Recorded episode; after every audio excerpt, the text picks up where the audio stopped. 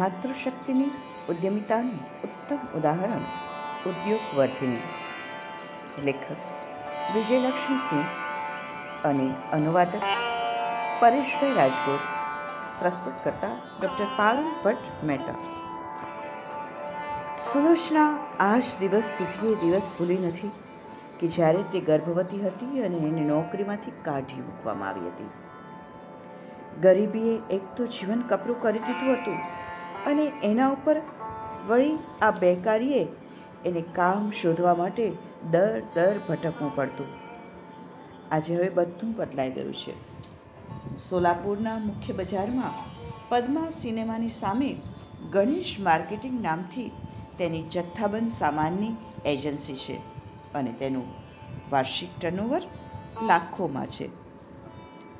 વળી સાધારણ ગૃહિણી એવી અલ્પના ચંદન શિવે જ્યારે ક્યારેય થોડો પણ ઘરખર્ચ કાઢવા પાપડ બનાવવાની તાલીમ લીધી હતી, આજે એક ઉભરતી વ્યાવસાયિક મહિલા છે.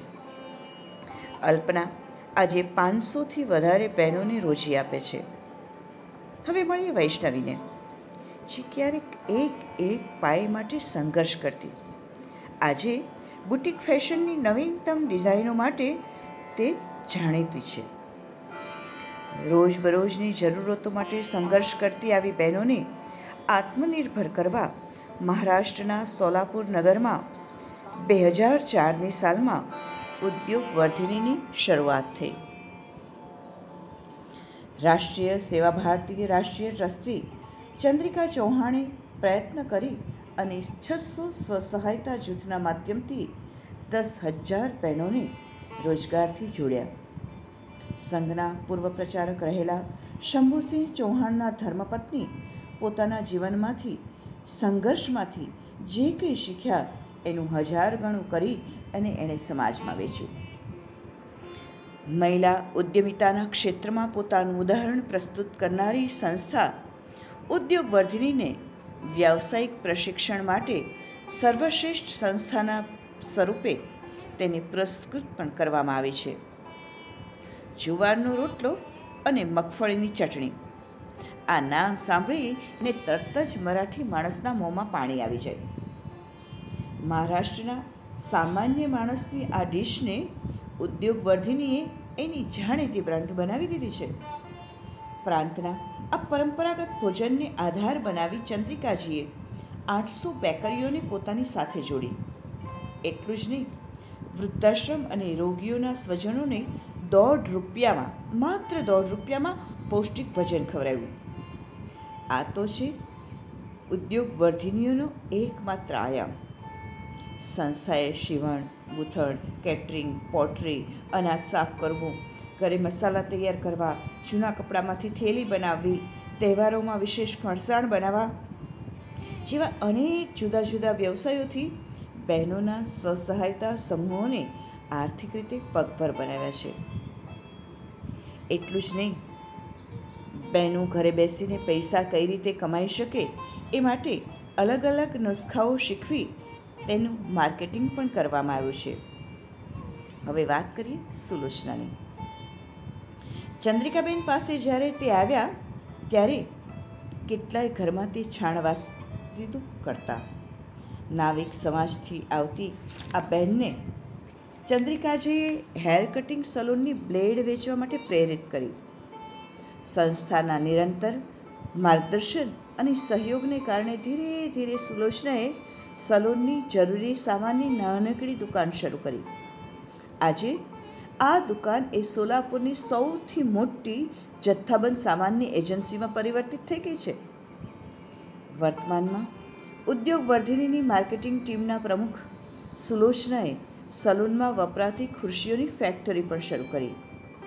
અમદાવાદથી સોલાપુર આવેલી સાધારણ ગૃહિણી ચંદ્રિકા ચૌહાણ કદાચ ઘરનો ઉંબરો ઓળંગીને બહાર ન આવત. જો એના પતિના ઓપન હાર્ટ સર્જરીના કારણે એના ઘરનું આર્થિક સમીકરણ ખોરવાયું ન હોત.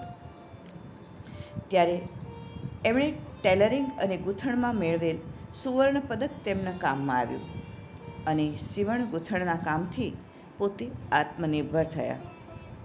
સંઘના તત્કાલીન પ્રાંત સંચાલક, સંઘ સંચાલક ડૉક્ટર કુકડેજીની પ્રેરણાથી ચંદ્રિકાજીએ પોતાની આ પ્રતિભાનો ઉપયોગ અન્ય બહેનોને સ્વાવલંબી કરવા શરૂ કર્યો. સોલાપુરની ગોત્રેકર વસાહતની ઝૂંપડીઓમાં પહેલું સીવણ કેન્દ્ર શરૂ કરી જે યાત્રાનો પ્રારંભ કર્યો, તેને મહિલાઓ ઉદ્યમિતાની તાલીમમાં એક સોનેરી અધ્યાય જોડ્યો. આજે ઉદ્યોગ વર્ધિની પાસે પોતાનું રોટી ઘર છે, જ્યાં રોજની પાંચ હજાર રોટલીઓ બને છે અને આ રોટલીઓ જુદી જુદી શાળાઓમાં અને હોસ્પિટલોમાં જાય છે. આ રોટી ઘરની રસોઈથી અઢીથી ત્રણ હજાર લોકોનું જમવાનું બને છે, જે કેટલીય ગૃહિણીઓને ઘરે બેઠા રોજગાર આપે છે. સંસ્થા દર મહિને બસો કિલો મગફળીની ચટણી વેચે છે. દિવાળી અને હોળી જેવા તહેવારોમાં અહીં બનતા ફરસાણ વિદેશોમાં પણ જાય છે. સમાજ માટેની સંવેદનશીલતા આ સંસ્થાનો આધાર છે. અહીં આવતી બહેનોની પ્રશિક્ષણની સાથે ભારતીય સંસ્કૃતિ, દેશ અને સમાજ માટેની જવાબદારીનો ભાવ પણ શીખવવામાં આવે છે. સંસ્થા નેત્રહીન બાળકોના હાથથી બનાવેલ બેગોનું માર્કેટિંગ પણ કરે છે. સંઘના કેન્દ્રીય સેવા ટોળીના સદસ્ય અને વરિષ્ઠ પ્રચારક શ્રી ઉદય જોગળેકરજી બતાવે છે કે ઉદ્યોગ વર્ધિનીની સફળતા જોઈ રાષ્ટ્રીય સેવા ભારતીએ મહિલાઓના વિકાસ માટે ચાલતા સ્વ સહાયતા જૂથોની વૈભવશ્રી યોજનાનું દાયિત્વ એમને સોંપવામાં આવ્યું છે.